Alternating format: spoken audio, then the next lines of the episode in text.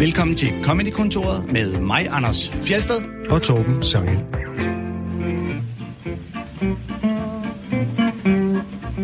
Hvis du går og keder dig og mangler noget at grine af, så skal du lytte godt med den næste times tid, hvor Comedy-kontoret vil komme med 3 anbefalinger til shows, der burde kunne få gang i lattermusklerne, uanset hvor depri du er over efterårsværet, eller coronapandemier, valgresultater, Tinder-afvisninger, eller hvad der nu skulle påvirke dit gode humør. Velkommen til Comedy-kontoret.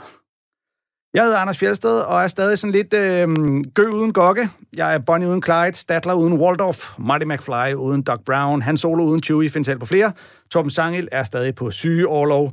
Og netop derfor er jeg glad for, at jeg har igen kunne få 2 tidligere gæster med i Comedy-kontoret, der vil hjælpe mig med at komme med nogle gode anbefalinger i den her uge. Velkommen til jer, Brian Mørk og Frederik Rosgaard. Tak for det. Mange tak. Dejligt, at I gider, og som en lille bonus har vi faktisk en Frederik Rosgaards stand-up-praktikant siddende herovre på siden. Nikolaj, velkommen til dig også. Du har ikke nogen mikrofon, så der er ikke nogen, der kan høre det. Men han sagde heller ikke noget. Nej, han vinkede ikke engang. Nej. Du kan i det mindste vinke til Anders, når han siger velkommen til dig. Vink til radiolytterne. Men Nikolaj kan lige få lov at sidde med her og finde ud af, hvordan det er at være rig og berømt talentpris-comedy-vinder. Ja. For min praktikant sidder jo nede i bilen. Jeg havde en praktikant, vi brugte en uge på at spille Playstation, og jeg sagde, jeg har ikke rigtig fået nogen gode idéer den her uge. Du havde ikke nogen jobs? Nej, præcis. Så har I 2 det ellers godt, Frederik og Brian? Yeah. Vil du starte, Frederik? Ja, det vil jeg gerne, og jeg vil gerne sige ja. Har du noget at sige til? Ja, det synes jeg faktisk. Jeg tror faktisk, at jeg har så lidt dårlig samvittighed, når folk... Altså, når man ligesom snakker om, hvordan året går. Fordi alle har jo et forfærdeligt år på grund af corona, men jeg tror, jeg har mit bedste år nogensinde. Men, og er det talentprisen, der kaster jobs af sig en masse? Ja, der kommer bare hele tiden noget. Altså, hver gang jeg går ind i min mail, altså, så når man trækker ned for at opdatere, det er bare sådan en slotmaskine, hvor der bare står, altså, bare hele vejen hen. Det går så godt. Bliver du så også udbetalt i 25 øre? Ja. Bruger du ironi og sarkasme der, eller mener du det rent faktisk? Det går virkelig godt. Åh, det er godt. Ja. Det er jeg glad for at høre. Nå, så skal vi lige... Det går med dig også. Jeg er glad for, på din vej, at det går så godt. Hvordan går det med dig, Brian? Det går simpelthen så godt. Du kommer jo lidt rundt i landet med din live-udgave af podcasten, impro-podcasten Brian Mørk Show. Ja, det gjorde jeg for lidt siden, men jeg havde jo sådan en 1,5 måneders turné. Men det er også det eneste, jeg har lavet det sidste år. Det sidste corona-år har det jo kun været det eneste. Alle jobs, alle firmajobs og alle julefrokoster og alle sådan noget ting er blevet aflyst. Ja, det skal vi laver ikke en bjælle. Fortæl lige hurtigt, hvad Brian Mørk Show-podcasten går ud på. Brian Mørk Show-podcasten, som jo har været i gang i 6 år og har været 330 afsnit, går ud på, at jeg har alle mulige komikere. Det kunne fx være Frederik Rosgaard, som har været med flere gange. Det kunne være Anders Fjeldsted, som har været med flere gange. Ja. Ind i studiet, og så snakker vi og laver pjat. Og det er videnskabeligt bevist, og det her er ikke engang en påstand, Danmarks skæggeste podcast. Og det er imponerende, synes jeg. Okay. Den doktorafhandling har jeg ikke set. Men læser du mange doktorafhandlinger, Anders Fjeldsted? Alle, der udkommer. Jeg har endnu ikke misset én doktorafhandling. Det er ret vildt alligevel. Ja, det er... Fortsæt for den her, jeg lige snakker om, selvfølgelig. Ja, lige den har jeg åbenbart misset. Hvad er vigtigst for jer, når I skal vurdere et godt comedy show? Om det er sjovt. Ja. Ja, det er jo forholdsvis lige til. Så lad mig spørge på en anden måde. Hvordan, alle kan jo blive enige om, man helst skal grine, men hvad er det så for dig, Frederik, der får dig til at grine? Hvornår synes du, det er sjovt? Er der noget, der ligesom går igen? Jamen, jeg tror, jeg kan godt lide, når folk de fantaserer om ting, altså når det bliver sådan... Altså, at det bliver meget analyserende, og altså på nogle små emner, ja. Hvis det giver mening. Og når man ligesom blæser nogle ting lidt op til at være større, end de egentlig er. Og så tror jeg også, at jeg er ikke så meget til ordspil. For eksempel, jeg kan godt lide, når der bag joken ikke bare ligger en pointe, men der også ligger en eller anden sådan underholdende idé på en eller anden måde. At det der med, at det bare at sætte et setup og en punchline sammen, synes jeg måske ikke er det sjoveste at se på, hvis jeg skal se det i en time. Det kan være rigtig sjovt, hvis man er inde på en comedyklub og se en. Men der skal gerne være sådan... Der må gerne være lidt bund i det. Ja, lidt bund i det. Ja. Jeg er næsten uinteresseret i bund. Jeg er kun interesseret i, at de laver noget. Og det kan også være, at stand-up-show kan sagtens være sjovt, uden at være interessant overhovedet. Men det er fordi, at det eneste, jeg går op i, når det kommer til stand-up-shows, det er, om det er på en eller anden måde originalt, om det kommer bag på mig, om der er nogle tanker, jeg ikke tænker. Fordi de fleste stand-up-shows, jeg griner ikke af stand-up-shows. Det har jeg holdt op med for overvis siden. Og det tror jeg også, I er, mere eller mindre. Nej, jeg kan sagtens grine og grine. Jamen, det er så glad. Jeg kan sidde alene i bilen og grine, når jeg hører... Du behøver ikke at høre et show. Du kan bare sidde. Nej, jeg sidder helt alene og hører radiovis. Men det kan jeg ikke. Jeg griner ikke så meget stand-up-shows længere, at jeg faktisk holdt helt op. Det er også, fordi du er så hård. Det er min kerne og smerte, der er inderst. Jeg sidder bare for sådan det mest deprimerende billede i hovedet af dig, der sidder alene derhjemme i en lidt for mørk stue. Lidt for snavset stue også. Hvorfor er den beskidt også? Hvorfor er min stue beskidt nu? Jamen, det skal vi jo spørge dig om, ja. Brian. Hvorfor er det ikke rent? Og bare sidder og græder? Jamen, nej, og så sidder du bare og kigger helt stift og koldt på en, der står og laver stand-up i fjernsynet. Det er præcis sådan, jeg ser stand-up. Jeg kan blive imponeret af stand-up, men det skal komme bag på mig. Det skal være nogle tanker, jeg ikke har fået selv. Det skal være noget nyt. Jeg skal blive... og så det meste er jo ikke bare... Det meste dygtige stand-up er jo ikke, kreativ stand-up. Okay. Og så knipser du bare lidt, hvis du synes, det er rigtig godt. Nej, altså, jeg knipser ikke, fordi jeg har helt ømme fingerspidser. Jeg nikker bare sådan, nå, det var sgu meget godt, det der, du. Hold kæft. Nikker lidt og bare siger, sjovt. Det er ordbrugvækning her. Altså, de fleste er jo enige om, at comedy skal opleves live. Men hvis det ikke er muligt, er I så mest til at lytte til det, eller til at se det på tv? Jeg kan bedst... Altså, det kommer lidt an på, hvem det er. Man ser for eksempel en, som...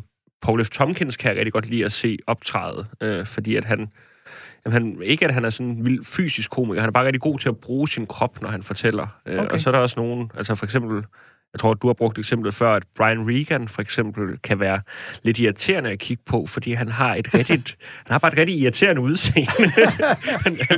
Altså, han ligner alle røvhuller fra en high school. Ja. På én gang, så man har ikke rigtig lyst til at kigge på ham, fordi han er så sjov, at man... Ja. Altså, man bliver bare irriteret, synes jeg. Jeg kan bedre lige lytte til det, fordi at det der med, at man skal se et stand-up show, så er du tvunget til at sidde og se på det. Og det, jeg føler mig altid fanget, når jeg skal se på noget. Jeg vil da kunne rejse mig op og lave noget andet samtidig. Jeg har svært ved at holde opmærksomheden, hvis jeg bare skal sætte mig ned i en sofa og se et show. Det får jeg aldrig gjort. Men når jeg går og lytter, så kan jeg jo gøre det, mens jeg cykler, eller sidder i toget, eller kører i bilen. Og så kan jeg bedre sådan lidt, så er det her, der skal ske. Jeg går og slår græs, whatever. Vi får det til at lyde, som om det er lidt spild af tid at sidde til stand-up. Nej, du skal ud og se det live. Grunden til at sige det er jo egentlig i virkeligheden, fordi i dag der anbefaler vi 3 shows, der alle sammen kan findes på Spotify. Så det er primært til folk, der godt kan lide at gå og lytte. Eller sætte sig hjemme i sofaen, tænde for anlægget med en kop kaffe og et tæppe over benene, hvordan det nu er, man gør det. Frederik, du har anbefalet en fyr, som vi faktisk ikke rigtig har fat i her på Comedy-kontoret før, og det er jo altid fedt. Kyle Kinane. Yes. En amerikansk komiker, 43 år gammel, ikke så bredt kendt, har været opvarmer for Patton Oswalt og Daniel Tosh, som vi jo kender ganske godt i Comedy-kontoret, når de har været på tours, og så er han sådan et household name for Comedy Central. Du anbefaler hans seneste show, Trampoline in a Ditch. Hvad er det, der gør det show så godt? Jamen, grunden til, at jeg ville måske have anbefalet en af de andre, det var, fordi jeg snakkede med dig, at det gerne måtte være lidt noget, et nyt show. Ja. Og så hører jeg så, hvad I senere kommer til at anbefale. Altså, fra før årtusindskiftet noget. Så jeg vil egentlig anbefale alle hans show, men nu tog vi bare det seneste fedt. Det også gerne være noget nyt. Men han er bare en rigtig god historiefortæller, synes jeg, og har lidt om noget af det der, hvor han nogle gange kan overanalysere en situation på en måde, som jeg synes er vildt sjov. Ja. Den første bid, vi skal høre fra det her show, er meget ironisk faktisk. Nu du har snakket om, du godt kan lide, at der er lidt bund i showet. Brian siger, han er fuldstændig ligeglad med bund. Vi skal høre en bid, der handler om det at ramme bunden. Ja. Kom her. You gotta hit rock bottom to sober up. That's how everybody sobers up. I've never hit rock bottom. Well, maybe I have. It's all perspective. But I've never... You know... Somebody else's rock bottom might have just been me going, I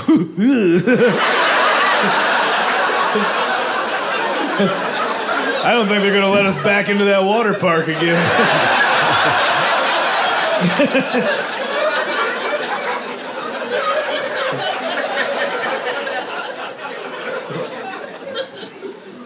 I don't think I've ever hit rock bottom. I hit the sides all the time. All the time I hit the sides.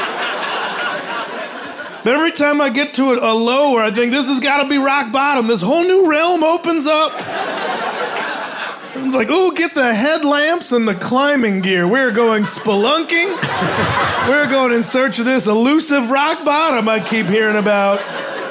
This fictional land. My rock bottom, I took 3 weeks off of drinking and doing anything.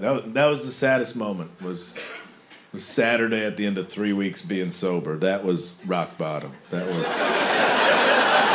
It was a Saturday night, and I was just cleaning my bathroom in absolute silence. I was like, this isn't living. This isn't how you celebrate freedom. Doing chores on Saturday night, that's okay, but do a bottle of wine, Motley Crue's greatest hits, you know? Too Fast for Love, squirt, squirt, squirt. Just Yosemite salmon, 2 bottles of Tilex into the ceiling. Oh man, this stuff says using a well-ventilated area. I don't even have windows in this bathroom. Oh my God. Oh, I gotta take a walk outside. The floor's sliding under the wall again.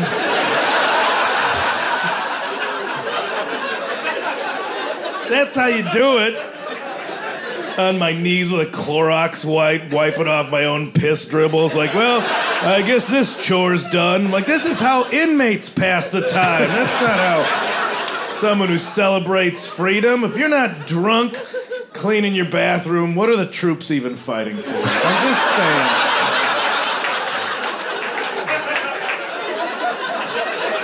How do you even call yourself an American? Ja, det er jo meget passende, du lige fik sagt, Frederik, at du godt kan lide nogen, der fantaserer lidt ud af et tidsspor. Men må jeg lige sige en gang, fordi jeg har ikke rigtig hørt Kyle Kinane før den her. Og det her er godt. Det her er rigtig, rigtig godt stand-up, vil jeg lige sige mig det samme. Mm. Det knipsede jeg og nikkede jeg ikke, da jeg sad og hørte det. Det så vi godt, så var. Du sad og mimede med. Ja, det er fordi, jeg synes, det er simpelthen så godt. Og den her er jo super god til comedy karaoke. Den her plade, synes jeg også, den lyder meget af, nu har jeg siddet og hørt hele pladen. Siger man stadig pladen? Ja, det tror jeg faktisk, at de hippe mennesker siger. Siger de det? Ja. Wow. Jeg synes, hele den her plade, den lyder meget af... Og jeg har ikke tjekket op på det. Det lyder meget, som om det er en plade, der er sammensat af forskellige tighte klubsets. Jamen, som jeg har forstået, jeg følger ham sådan lidt på de sociale medier, også at han er ret populær, men han gider bare ikke rigtig tv og sådan noget, tror jeg. Han kan bare rigtig godt lide at optræde, så han er på tur sådan hele tiden, stort set. Så det er bare... Jeg tror, at der er på et tidspunkt, der siger en tak for i aften, inden det egentlig er færdigt, hvor jeg tænker, at det må være det første show, som så varer 50-55 minutter, og så kommer der jo sådan 3 lidt længere historier bagefter, som jeg tænker må være fra en anden aften. Ja, det kan godt være. Ja, sådan nogle udklip, måske. Ja. Ja, for jeg synes, det lyder som, at det er, at han har haft 10 års tighte klubsets, han har været på landet rundt i hele USA med, ikke? Og så har han bare klasket dem sammen her, for det er eddermame tight, altså. Jamen, og det er kæft, også... der er mange jokes på hver eneste ting. Men der er jo 2 album før det her. For jeg vil sige, at nu siger du, at han er en, der bare turnerer hele tiden. Men kan godt, det bærer lidt præg af at være rigtig mange, jeg er fuld hele tiden, historier, han har, hvilket passer, stemmer meget godt overens med turnélivet. Men jeg vil sige, jeg hørte hans første album, Whiskey Icarus, for mange år siden. Og der var jeg ikke så begejstret. Jeg synes, han er sådan lidt for brovtende, og sådan lidt for, her og jeg. Men det her, der er faktisk noget bund i. Altså, der er nogle sjove betragtninger, og jeg ikke vil sige, det er som sådan er dybt, men han er alligevel... Man får sgu noget at tænke over undervejs, synes jeg. Det er faktisk ikke den første, han har lavet et før, der hedder Death at the Party. Okay, ja. Alright. Men Whiskey Icarus er vist det første, du kan finde på Spotify. Ja, det er godt plads, ja. Den der ting, han laver her, hvor han kalder en rettighed, men som, du ved, en ting, som er en rettighed, ellers skulle det ikke rigtige amerikaner. Og så skal det altid være et eller andet åndssvagt. Det er jo et meget brugt greb. Altså, det er som her, hvor han siger... Hvis ikke man kan få lov at drikke sig stiv, når man gør sit toilet ren, hvad er det så overhovedet, soldater, det slås for? Det er et virkelig sjovt knep, og jeg har hørt i mange shows brugt det der med, at man opfinder en eller anden åndssvær ting, alle kan genkende og nikke til, og så det der med, det der gør vi amerikanske. Retten til at være idioter på den her specifikke måde. Jamen, jeg synes også, det han gør, ikke kun i den her bit, men også i nogle af de andre bits på den her blade, det er, som du sagde, Frederik, det der med, at han skaber nogle billeder. Ja. Han tager en historie, og så laver han det om til et fysisk billede. Man kan sige, her der er hans rock bottom, det er så, at han er nede spelunke i en grotte langt nede under jorden. Og det har han gjort. Det er der flere bits, jeg kan ikke lige huske præcis, hvad nogle detaljer der er, men det gør han i flere af de bits, hvor jeg tænker, så tager han lige en tanke, eller en følelse, eller et problem, han har haft, og så gør han det til et fysisk billede. Der er noget med flagermus med store pikke på et tidspunkt, som bliver til, egentlig er det en anden ting, men pludselig snakker han om flagermus med store pikke, og så er det en lang snak om, hvor stort et problem det vil være for flagermus og store pikke. Jamen, fordi når de sover, så hænger de på hovedet, så får de deres pikke ned ud. Og så får de ikke søvn, så får de ikke sove. Men han er sådan lidt en...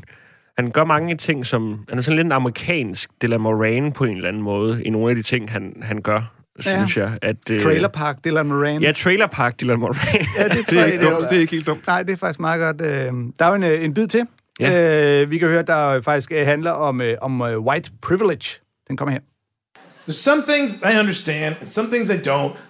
The whole concept of white privilege that's been coming up, I didn't understand it at first. I'll be the first one to admit. I was like, no, I think if you just work hard and you get what you get from working hard. But that's not true at all. And I'm a shining example of that. And but I didn't realize, not for the most obvious ways, though. It's not because like, racism. It's because I believe in ghosts. That's how I know I have white privilege, is because I believe in ghosts. You know... That's what you get to believe in when you don't have any other problems to worry about. That's the kind of shit you get to believe. People are like, Kyle, what about the disappearing middle class? What about ghosts? That's how you know life is fine. That's why if I ever meet a black guy that believes in UFOs, I'm like, man, you're taking on a lot right now. On top of everything else you got to worry about, you're throwing extraterrestrials in there. That's just ambitious. You are biting off a lot. That's got to be the loneliest place in the world, is the one black guy who keeps getting abducted. Because where's his community, you know? They got other things they're concerned with. You know, he's trying to go into their, town meetings, but their town meetings are, listen, we have liaisons from the police department coming out because we have to talk about the racial profile. It's unjust, it's unconstitutional, but we also have to agree that we have gang violence in our community and we need to take care of the young ones and look after them so they don't fall victim to becoming in these gangs. And if we come together and have a dialogue, and he just bursts the door open to me, he's like, they got me again every Thursday. Every Thursday they know I walk to the store and they suck me up into their ship. I tried going on Wednesdays to throw them off, but they can read my mind. So I just go on Thursdays because it's more convenient for my schedule. But they suck me up into the ship and they do all the stuff that you heard they do up there. And so now, and they're just like, not now, Daryl. We got real shit to worry about. And he's like, oh, you say Black Lives Matter, but I'm here telling you about mine. And then, now I just got to get used to having weird Thursdays until whenever, I guess. I don't know. Guess I'll just plan on being sore on Fridays. And nobody wants to listen to me.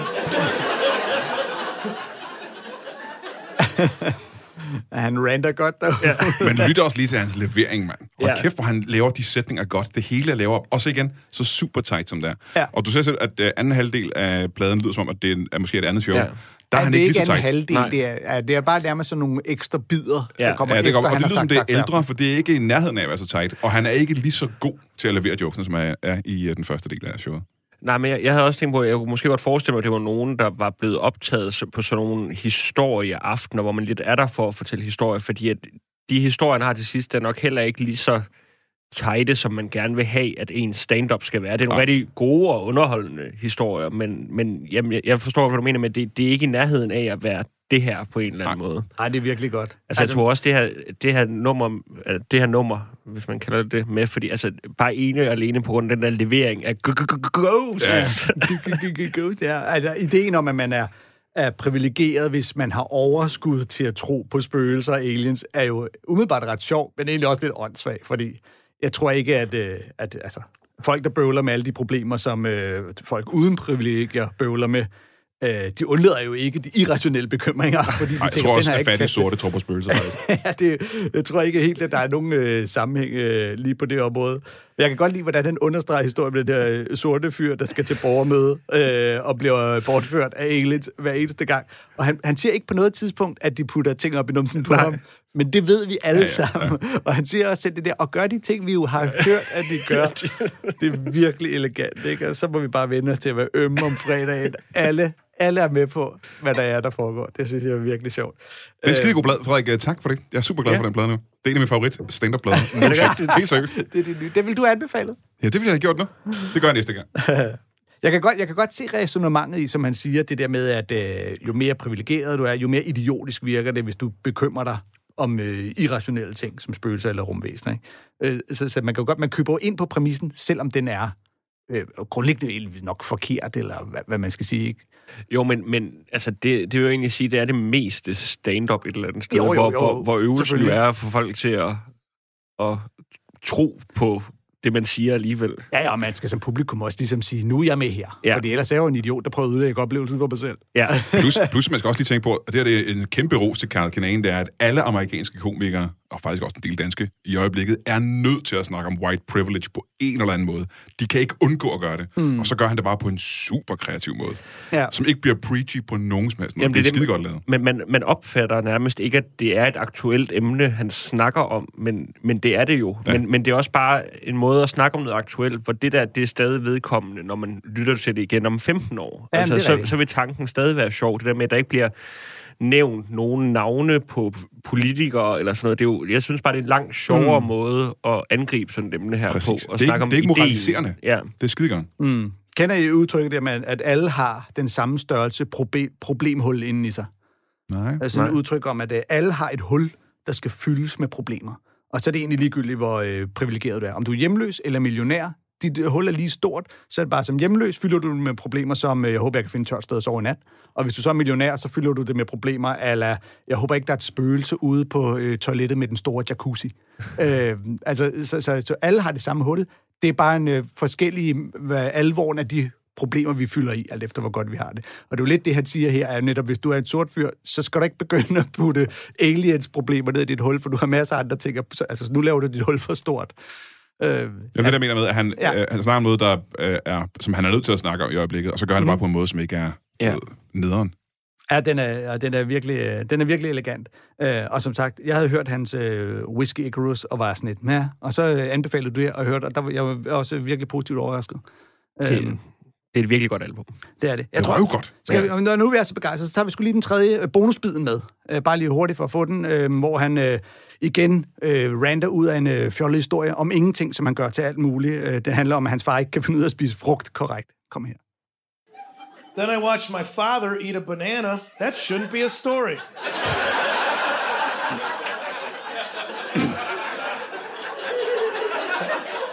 That should never have enough events attached to it that it needs to be retold. Especially to the paying public. Yet here we are. I watched my septuagenarian father, 50% of the reason I walk the earth. Take a banana. And then I watched him peel the entire banana. And then I watched him just hold a nude banana in his dirty, calloused, union-certified hand. Like, that's how it's always been done. What the fuck, my guy? 7 decades on this earth. And you're still fucking around with bananas like they're new to you? This man was a commercial airline mechanic for 40 years. I want everyone in here to know that. I want you to know it, and I want you to remember it. Next time you fly somewhere and you're 35,000 feet over the Earth's surface and you hit some hard turbulence, the kind of turbulence where that light comes on for the seatbelt and the pilot comes on to tell you to sit down, and even he's got a little shake in his voice like, we need you to take your seats. When he tells the flight attendants to sit down, I want you to remember that there was a real good chance that old Pat Kinane was under the hood of that steel beast at some point, just dropping nuts and bolts all willy-nilly style into the manifold. because he's too busy daydreaming about how he could fuck up other fruit. What is that, 1/2 inch or 3/8? I stripped it out anyway. Hey, Tony, you think you can get all the seeds off a strawberry before you eat it? I mean, that'd be one meticulous endeavor, but that'd be a pretty rewarding berry once you got around to it. You can't tell me I'm wrong, though. You can't tell me I'm wrong. Hold kæft, hvor er det tight. Yeah. Det er vildt. Han har sagt det her 6 millioner gange, for at få det til at lyde så godt, som det gør. Hold, jeg er meget imponeret. Ja, han har en meget flydende levering. Ja. Altså, det løber fra... Og så er det her jo et slående eksempel på, at så er det et af de mindste detaljer og observationer, man overhovedet kan gøre sig, og gøre det til verdens største problem. Ja. Det mest ligegyldige at irritere sig over, og det er jo oftest det, der bliver sjovest, ikke? Men jeg kan bare rigtig godt lide at lytte til sådan noget, hvor det er så imponerende, hvor... Altså, det lyder jo fuldstændig, som om han bare står og taler, men hvis man laver stand-up, kan man samtidig høre, at hver sætning er præcis, som han gerne vil have den. Ja. Der bliver ikke spildt noget nogen steder. Og han er, og samtidig kan man høre, hvordan han får dem leveret, så det fuldstændig matcher det der grin, der nærmest aldrig når det ud, før det kommer op igen. Men alligevel får det sagt lige tilpas til, at nu kan de få lidt mere. Det er mesterligt, altså. Ja, han er god. Brian, du går mere old school på den i din anbefaling. Yep. Der vælger et af de shows, der vil at anses som en del af stand-uppens kanon, nemlig Stephen Wrights I Have a Pony. Det helt store forbillede inden for one-liners, et show fra 1985. Hvad fik dig til at grave det op? Jamen, faktisk er det fordi, at for det første, det er jo et legendarisk show. Altså, det er jo, hvis du skal studere stand-up, så er du nødt til at kende det her show. Men også fordi, at dengang jeg startede med stand-up, og det er jo... lidt 8.000 år siden. Det er 8.000 år siden. Nej, det er lidt over 20 år siden. Lidt over 20 år siden. Og der var der ikke særlig meget stand-up at skaffe. Der var ikke så meget stand-up på nettet. Der var ikke noget, der hed YouTube. Du kunne ikke finde ting. Så da jeg begyndte at lave stand-up, der havde jeg aldrig rigtig set stand-up før. Så jeg skulle finde et eller andet, for jeg vidste, jeg skulle... jeg havde en uge, inden jeg skulle på open mic, nede på Kulcaféen, som Sebastian Dorset. Jeg havde aldrig set stand-up før, så jeg var nødt til at finde et eller andet. Og så fandt jeg, efter meget gravning, det her show. Og det var en af grundene til, at jeg de første 4-5 år af min stand-up-karriere var en one-liner-komiker. Fordi jeg havde hørt Stephen Wright. Fordi du brugte alle hans. Ja. Det vidste jeg, det kunne jeg jo ikke, fordi alle havde, det var det show, man kunne få fat i, så alle kendte det her show. Og det gør alle. Altså, det er jo et legendarisk show. Så det var grunden til, at jeg bare blev en langsom, du ved, stand-up-komiker, der leverede sine jokes helt langsomt. Indtil jeg lærte at blive en anden slags komiker. Lynhurtigt, knivskarp, tight. Jamen, det er utroligt. Det er utroligt at se mig nu. Ja. Det er sådan lidt...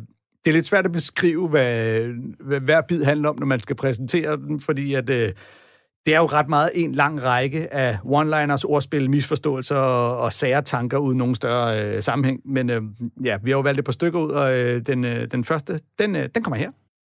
I got up this morning and couldn't find my socks, so I called information.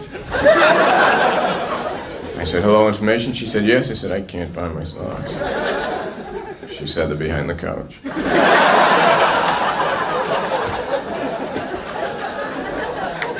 They were. I'm tired of calling up the movies and listening to that recording of what's playing, so I bought the album. Last time I went to the movies, I was thrown out for bringing my own food in. My argument was the concession stand prices are outrageous. Besides, I haven't had a barbecue in a long time.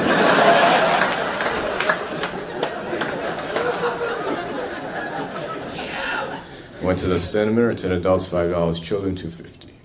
I said, all right, give me 2 boys and a girl.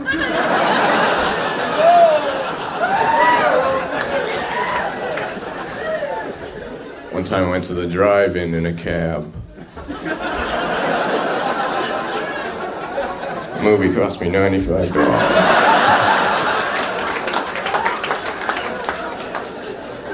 I went into a place to eat, it said breakfast anytime, so I ordered French toast during the Renaissance.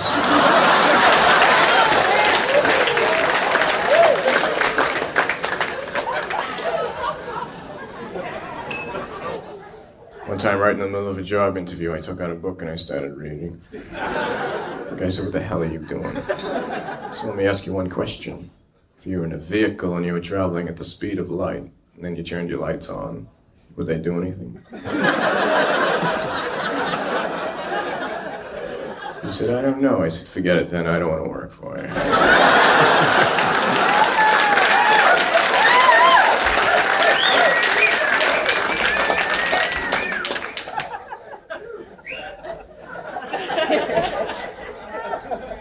Every night I go home and I stare at my rug and I try to move it using telekinesis.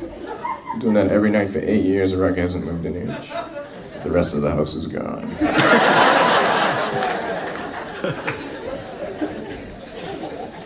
A while ago I was in Las Vegas, I was at the roulette table having a furious argument over what I considered an odd number.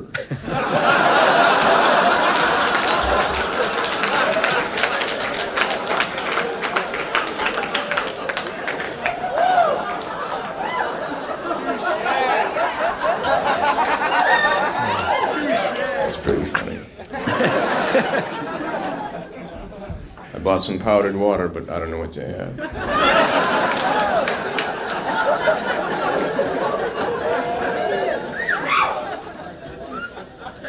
I spilled spot remover on my dog, now he's gone.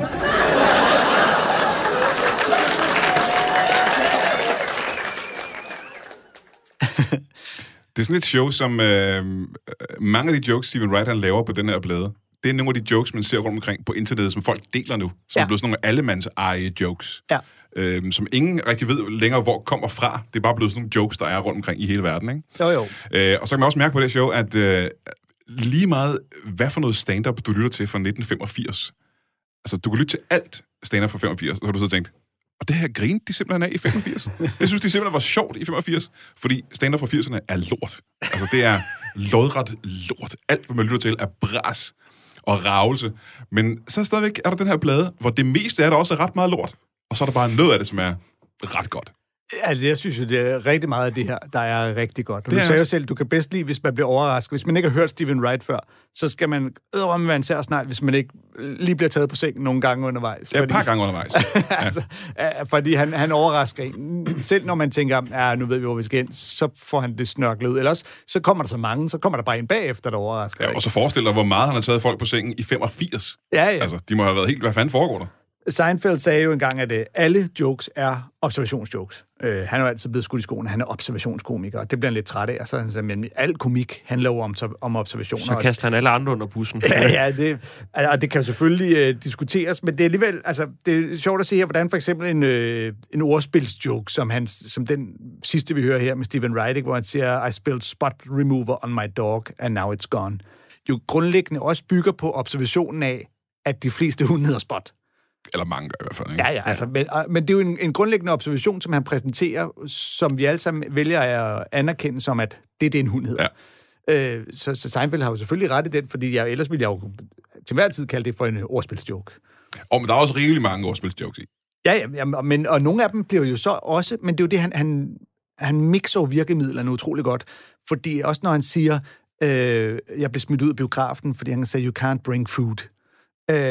Så bliver det jo pludselig en form for bait and switch, fordi han planter den der bait i vores hoved af, hvad det er normalt, at man tager med i biografen, og når han så siger, det er længe siden, jeg har haft en barbecue, switcher den, hvor stor en idiot er du lige, du laver barbecue i biografen.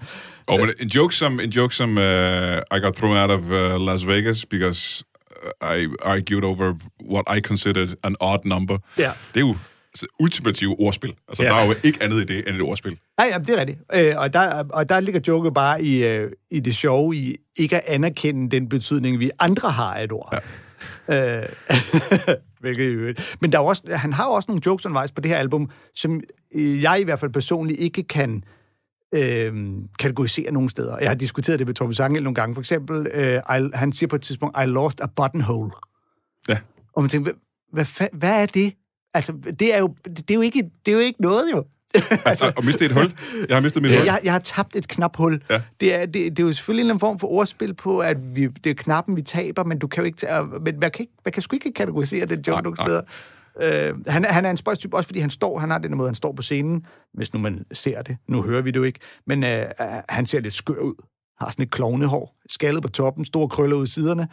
Og så ligner han jo en, der helst ikke vil være der. Og så fortæller han alle de her sådan helt knastørt, som Michael Wulff jo faktisk. Meget Michael Wulff-agtigt, da Michael Wulff startede. Ja. Og mange af dem også irriterende. Ligesom det også er irriterende at sidde og kigge på Wulff lave stand-up. Man kan så tænke, den historie er for langt ude og for opdigtet på en eller anden måde. Men jeg synes også, at Stephen Wright, han har sådan en... hvad fanden skal jeg sige?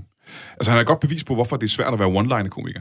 Mm. Fordi vi skal finde på virkelig mange jokes. Ja.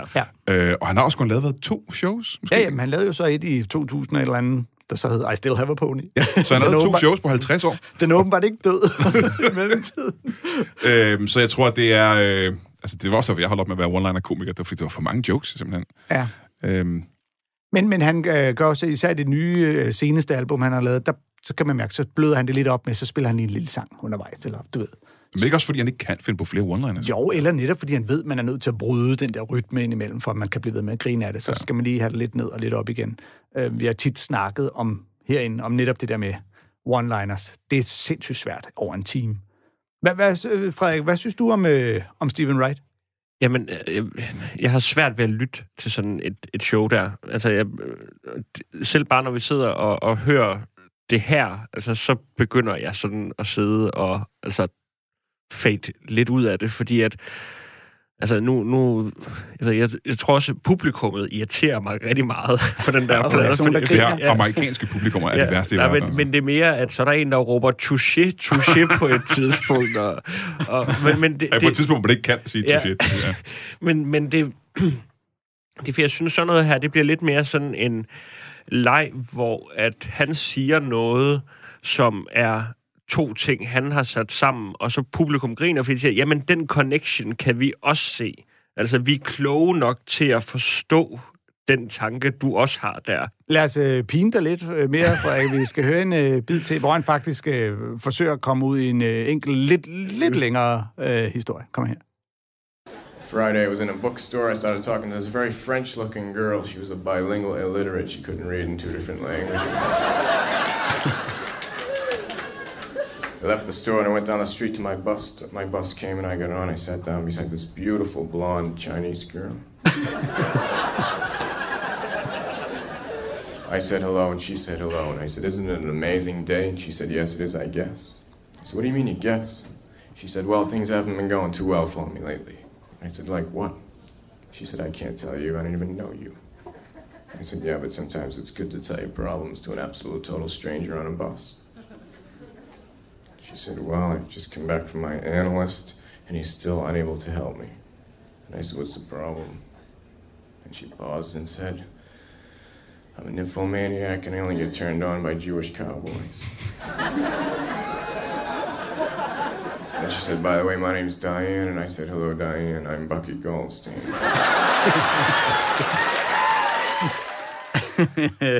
Og det fungerer, fordi at på den her plade er det den længste bit af dem alle sammen. Det er det eneste, der ikke er en one-liner på hele pladen. Det er også, hvor folk sidder sådan helt stille og bare lytter og tænker, hvad foregår der? Hvad er det for en episk historie, han skal... Hvad er det for en odyssé, han skal tage os ud på? Og så går de helt amok, og så kommer han på en slide til sidst. Det er jo nærmest en vittighed, det der, ikke? Det er en vittighed, jo. Og så er det også rigtig, rigtig sjovt med this, hvad hedder den, beautiful... blonde Chinese girl. Ja.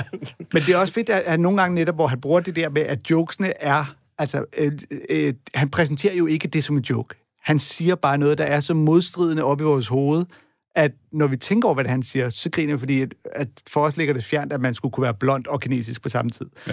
Og det er det, der charmerer mig lidt i den her slags comedy. Det der, som jeg sagde før, du siger, det er værktøjskassen. Det er mere matematik. Ja. Det er, når comedy går ind og bliver et byggesæt af ting, man kan sætte sammen forkert, og så bliver det til comedy. Og det har sgu altid været ret fedt for mig, synes jeg. Det er også lidt det, som jeg synes, at Monty Python og sådan noget gør. Det er bare at gøre noget absurd og underligt. Og så synes jeg, at det er meget, meget sjovt, altså. Jeg synes i hvert fald, det er rigtig sjovt her, altså, at han kan lave nogle jokes, som du ikke tænker over, medmindre du vælger at tænke over det. For jeg tror, mange vil bare skøjte hen over sætningen Beautiful Blonde Chinese Girl. Jeg tror, det er hans nye show, der har han en, hvor han undervejs siger, snakker om hans bedstefar, han siger, my grandpa, he died as a kid. Og så snakker han videre, og det er faktisk, man tænker, det kan han jo ikke, hvis han skal være din bedstefar.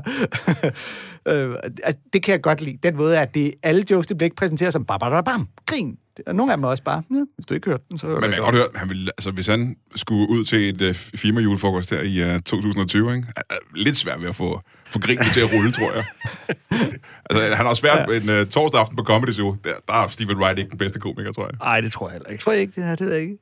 Er det det her album, hvor han også undervejs bliver hæklet en lille smule af en eller anden, der siger et eller andet, hvor han så siger, shh, I'll kill you.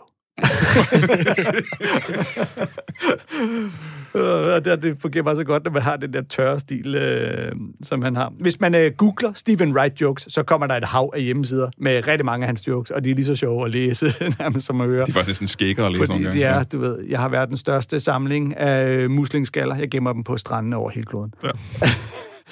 Og you can't have everything, where would you put it? Han er også en af de mest, de komikere, der er hugget mest fra i verden, tror jeg, af andre komikere.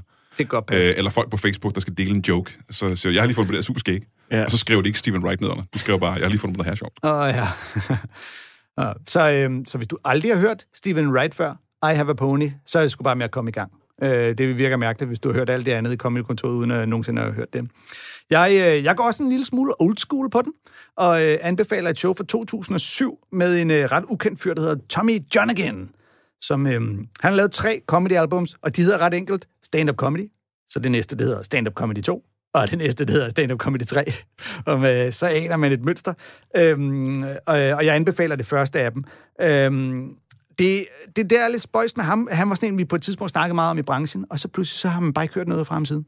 De sidste mange år, du ved, hvad blev der egentlig ham, Tommy Johnagin? Han har lavet nogle sjove albums, og jeg ved simpelthen ikke, om han bare er blevet for travlt optaget af at arbejde i tv-branchen med at skrive, og hvad man nu ellers laver, men gå ind på en hjemmeside, så er det flere år siden, den er opdateret, og han var sådan en, hvor man tænkte, det kan ikke være længe, før han virkelig breaker ham her. Han er død.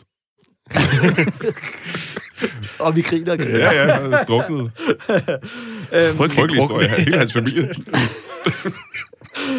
Det her album, det er i hvert fald, det er pivsjovt. Det er også sådan en rigtig klub, lidt a la Stephen Wright, altså, hvor man kan mærke stemningen, den er intim. Publikum sidder og småsluder lidt undervejs, så der er nok nogen, der står lidt i baren, og der er nogle glas, der glirer. Og det gør det hele meget autentisk. Og den første bid, vi skal høre, det er fra åbningen på albummet, hvor han, der fornemmer man ligesom, hvad tonen og stilen er for Tommy Johnagin. I recently found out I'm not a fighter. That's fun to know. I found out when I got punched in the face a lot in a row. I was like, oh, this isn't for me. You know, I'm actually going to stop doing this as soon as he stops punching me in the face. Probably going to retire with no 1-1 record. Hang up the gloves. Anybody ever been beat up so well that they actually become impressed with how good the other guy is at fighting in the middle of it? I remember I swung at him and he kind of ducked, and then he hit me at the same time, and I was like, ouch, that was friggin' cool. Well, you just hit there. Wow, teach me. I didn't do very well in the fight. I ended up with 2 black eyes, which is the maximum number. There was some guy watching the fight. He came over to break up the skirmish. He ends up beating up the other guy because he said he felt sorry for me, which makes me the only person to ever fight a guy and come in third. I remember one time I got in an almost fight at a bar. I was out and some dude and I were having words. You know, we're getting ready to throw down, according to him or whatever. And he's like, let's take it outside, you know? And my friend goes, oh, he'll bring it. I was like, well, maybe we should talk about this before you start spouting off things. We're gonna go outside, this guy's taking it, now I gotta bring it. We're gonna be one shy because I don't have it, you know? I don't even know what it is. We sign up for, is this like a potluck? I didn't know I was supposed to bring stuff to it, but so we're out there, we're standing toe-to-toe, right? And it's getting ready to happen. And he's mad, but I'm even madder. And the way I know that is because when I get extremely mad, I start to cry a little bit. It's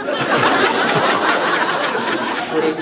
It probably happens to other people. It's just a point of anger where I start welling up with tears. It's like a weird defense mechanism I was unaware my body possessed. Because I was like, let's fight. But my body's like, danger, release the water.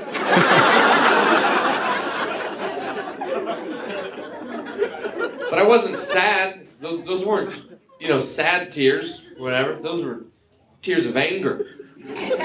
Unfortunately, tears of anger look very similar to tears of please don't hurt me, mister.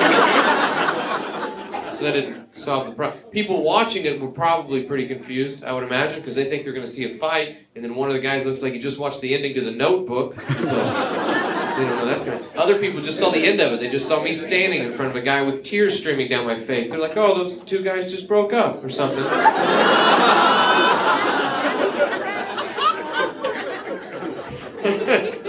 Got a little pity in that joke, I think. People, oh, it's old Peter. It's the guy in the blue shirt. Altid godt at starte show med lige at pille sig selv helt ned, ikke? Det her sådan show, synes jeg, at jeg har jo lyttet lidt smule til Johnagin før. Ja. Og jeg har altid været lidt irriteret på ham, fordi han altid bare har lyttet som en til af de der unge, hvide, splicede stand-up-komikere. Alle de hvide, privilegerede. Som præcis. Bare alle sammen laver jokes på mere eller mindre den samme måde, over den samme list, og de samme tilføjelser til jokes og den samme ordvending. Og danske komikere gjorde det også meget i en periode. Unge, blege, spinkle komikere, der lavede jokes på præcis den her måde. Der har været pædagogmedhjælpere. Men lige det her show, synes jeg ikke lyder sådan. Nej. Der er han faktisk der er han gået lidt væk fra det. Jeg ved ikke, om det her det er nyere eller ældre end det andet. Det er hans første show. Så bliver han blevet værre til det. Han er gået ind i det. Han er blevet værre. Eller også har han opfundet det, og så er det noget, alle andre har taget til sig. Den måde at lave jokes på. Men det her, synes jeg faktisk, var et super godt show. Ja, altså jeg kan virkelig godt lide den her åbning, fordi der altså, man snakker jo tit om det der med, start med lige at få pillet dig selv nok ned til, at hvis du så sidenhen slår på nogle andre, så virker det ikke helt så hårdt, ikke? Og pille sig selv ned på lige præcis den her måde med, at jeg har fået bank, og jeg kunne ikke finde ud af at slås. Det er jo både lidt selvironisk, men der er også lidt styrke i det der med, altså, der er ikke nogen, der taber noget på, især ikke som komiker, på at sige, jeg kan ikke finde ud af at slås, fordi det er jo ikke sejt at være god til vold i vores branche, så der rammer han sådan en fin balance mellem, nu kan jeg pille mig selv ned, samtidig med at etablere mig selv som en, der ligesom står over slåskampe. Jeg kan godt lide alle hans formuleringer undervejs i det der med the maximum number of, altså han fik 2 blå øjne. Og noget af det, han tilføjer senere i sin setups og i sine jokes, det er, at han laver for mange ekstra sætninger i en joke. Hvor man kan se, at han har siddet med et stykke papir, og så har han sagt, her har jeg et setup, her har jeg en punchline. Hvor mange ekstra jokes kan jeg klemme ind ved at lave om på ordlyden, eller du ved, sammenligne det med noget andet? En ny formulering af den samme joke. Og det får han simpelthen forbrugt for meget senere hen. Okay. Og det er jo sådan en ting, man lærer, når man er på stand-up-skolen, skulle jeg til at sige. Det der med, hvor mange ekstra jokes kan du klemme ind i den her? Mm. Og det er bare irriterende, når du kan se formlen i det, ikke? Når du kan se, hvad er max, Brian? Jamen, det kommer lidt an på, hvor lang tid du bruger på setup, vil jeg sige, faktisk. Ja. Jeg bruger det overhovedet ikke. Det gør jeg simpelthen ikke. Brian fortæller sig jokes på 0 forskellige måder. Man finder den ene punchline, og så er det bare videre. Check. Ja, check. Ja, jeg synes lige den her bid, det fungerer sindssygt godt, at han faktisk, at det bliver hans styrke at vise svaghed. Ja. Fordi det er jo ikke en klassisk, jeg er så tyk at, eller jeg er så grim, eller lignende. Det er en, jeg har fået bank, og det er fordi jeg ikke, mit ven siger, he'll bring it. Jeg bringer ikke noget. Jeg begynder. Og jeg kan personligt genkende den der, men man kan blive så edderspændt og rasende over noget, man synes er urimeligt, at der kommer tårer i øjnene på en, og så det er ikke meningen nu. Og så var det vildt sjovt, det billede til sidst, at der er nogen til, nå, har de slået op. Sådan, tårerne, de burde have forskellige farve efter. Altså, hvad er det? Helt røde, rasende tårer. Nå, det er raseritårer, de der. Okay. Det var et tag til Tommy Johnagin, hvis han lytter med. Frederik, hvad farve synes du, tårerne skulle være, hvis man er hjertesover? Så skulle de være sådan lilla. lilla tårer. Det er sjovt, fordi flere af hans bidder på det album især handler også om det helt klassiske trick inden for comedy. Nogen siger noget dumt, jeg forholder mig til det. Og det kan jo for så vidt være fuldstændig hypotetisk eller pur opspind. Men jeg etablerer, der var en, der sagde, det her åndssvage, og hør lige, hvor åndssvagt jeg synes, det er. Og nogle gange kan det hurtigt komme til at virke lidt arrogant, især hvis man er, så siger ekspedienten det her, men så siger jeg lige det her mega seje, fordi jeg er så super blæret. Det er ikke så meget det, han gør. Han forholder sig mere bare til det, hun sagde, det er helt, altså, det er helt åndssvagt. Og så samtidig, så har vi jo allerede etableret, du er sgu ikke selv for smart, kammerat. Så det er okay. Den næste bid, vi skal høre, er et eksempel på det her, hvor det er hans mor, der siger noget utroligt dumt. But I love my mom. I can write hours on my mom. She's so funny. Like my mom will say the craziest thing, off the wall, silly, almost stupid stuff you've ever heard in your life, and just not even realize it. Like she's like, oh, that's normal, right? We're driving down the road and there's a car pulled over with its flashers on, and there's people standing outside of the car, and that's all the information we have. Okay. My mom says, do you think they're looking for their children? I go, do you have their children? Because that's the only way that should have came up. Is if when we pulled over for gas back there, if you stole a baby. That's amazing that her mind lets her think that. Like she, in her head, she doesn't think a radiator or a flat tire. She's like, I think they were going down the road at 75 miles an hour, misplaced their babies. She has a scene pictured where there's a dad driving the car with teddy bears and balloons, the best dad in the world. He turns around and he's like, hey kids, how's it? Son of a whore, they're gone. What are we gonna do? The wife's like, pull over, turn on the flashers and raise the hood so everybody knows we've lost our children. Because that's the international sign for missing children, is a slightly raised hood. My only regret is I said no, they're not, and I kept driving. I should have said, yeah, I think they are, and pulled over and let her go ask them. That would have been hilarious. Somebody's out there changing a tire, my mom runs up in the rain, where are your babies?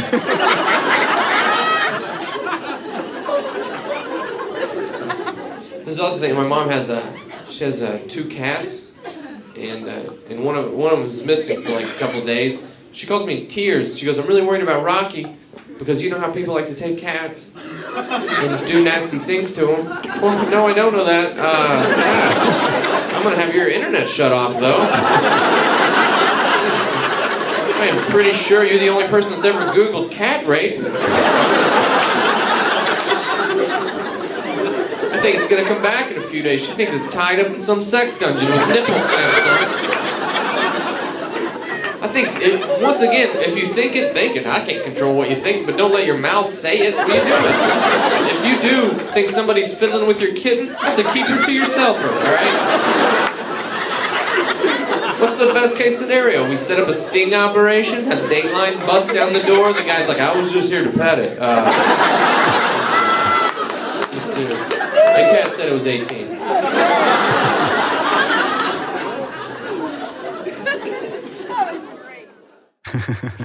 Vi kan lige høre publikum til sidst. He's great. Det er vildt så meget, publikum sidder og snakker under sådan en show, ikke? Ja. Jo, det er det, og det er der, hvor jeg får indtryk af, at det er sådan en rigtig klub, ikke? Hvor folk de ved sgu egentlig ikke helt, hvad de har købt billetter. Men også hvis man har set stand-up på sådan nogle af de amerikanske klubber, ikke? Man bliver så lidt imponeret over, at der går en tjener rundt og tager ordre på drinks ved alle bordene, og folk sidder og hyggesnakker, og så tænker, hvordan kan du holde det her ud? Altså, hvorfor bliver du ikke hyldet ud af den? Hvorfor råber du ikke hold kæft til alle i salen? Ja. Det er jo helt standard derovre. Der er tit så billetten måske lidt billig, og så koster det, så skal du til gengæld, er der de der three drinks minimum, du skal købe 3. Så går tjenerne rundt under showet for at tage imod bestillinger, og når showet vil være slut, så går de jo rundt for at få penge, og folk skal betale. Og det er helt systemet. Ja, mens showet er i gang. Ja, det er simpelthen. Og når de gange, vi har haft amerikanske komikere på i Danmark, så har de jo altså sådan et, det der med barn udenfor og pausen, så det er... Er det et teater, det her? Det er sgu meget smart. Jamen, det er så fedt. Det er jo... Men det er sådan, det føles for dem, for jeg har været i Los Angeles og så set en masse stand-up, hvor der er det jo sådan, så er der et teater, der hedder Largo, hvor det er så der, de gør det der, hvor man kan se, altså alle komikerne elsker at optræde der. Mm. Altså, hvor i forhold til The Comedy Store, hvor i Danmark, altså, der forbyder man jo folk at spise under et comedy show. På The Comedy Store, der skal du købe noget mad. Altså, det er helt skørt. Ja, men det er jo fordi, at her, der er det komikerne, der sætter præmisserne for, hvad de vil optræde under. Og derover der er det bare, well, vil du have noget sentid? Ja. Så, og det er også derfor, han optager jo så sit show her på en fuldstændig, lyder som en forholdsvis random klub, hvor han kan få lov at... Jeg synes, han bruger lidt lang tid i den her bid, lige starten på at etablere, min mor siger dumme ting. Hun er sådan en, der jeg kan høre på hende, sådan en, det skal vi jo nok finde ud af, når nu du fortæller, hvad det er for nogle dumme ting, hun siger, så det er der ingen grund til. Men det er sandheden, fordi han laver ret mange bits om sin mor i de andre shows også, faktisk. Og hvor elendig hun er til alle mulige ting. Det er altså altid en god præmis, lige at udlevere sin mor. Min mor er så gammel, og det gør Kyle Kinane faktisk også. Ja. Han bruger også ret meget tid på at svine sine forældre til for at være gamle. Men faktisk, den her bid minder en del om Kyle Kinane, også i det der med, han tager den her lille detalje, og så kører vi bare ud af et fantasispor med, hvad kan der være sket her, ikke? Jeg synes, han er sjov, og jeg kan godt lide også netop at lytte til det her show for at høre den der intime stemning. Man føler nærmest, at man kommer med ind. Der er sikkert lavt til loftet, og folk sidder og sluder. Man har næsten lyst til at råbe, hold lige kæft. Vi sidder faktisk lige og lytter. Så der er en ting, der er sådan noget sjovt ved ham, synes jeg, det er også, hvor Der er mange, hvor man kan høre, når du har den her specielle stil, og du gør de her ting, altså hvor Stephen Wright for eksempel, jeg gætter det på, at han sikkert har fundet på nogle bits en gang imellem, men bare nægter at lave dem, fordi at hans ting er ligesom at være one-line-komiker. Ja. Hvor der er Tommy Johnagin, han, altså, men man kan føle sådan, jamen han finder på et eller andet sjovt, og så laver han det, så lige meget om det er en historie eller en one-liner, eller om det er bare om et emne. Altså det synes jeg, det kan jeg egentlig meget godt lide, at det er bare sådan en rodekasse af alle mulige forskellige typer jokes og greb og sådan noget, når man hører ham. Ja, det er rigtigt. Hans kendetegn er, er musikken i hans levering. Ja. Den kører sådan meget klassisk spor. Pludselig han har en meget markant måde at snakke på, den måde hans ord næsten lyder sådan lidt snøvlende sammen, ja, som er ret fedt, ikke? Jo, lige præcis. Og så i øvrigt, ligesom Kyle Kinane, så det her show har, efter han har sagt tak for i aften, kommer der lige nogle bidder af dem, man kan mærke, det er dem, du klippede ud.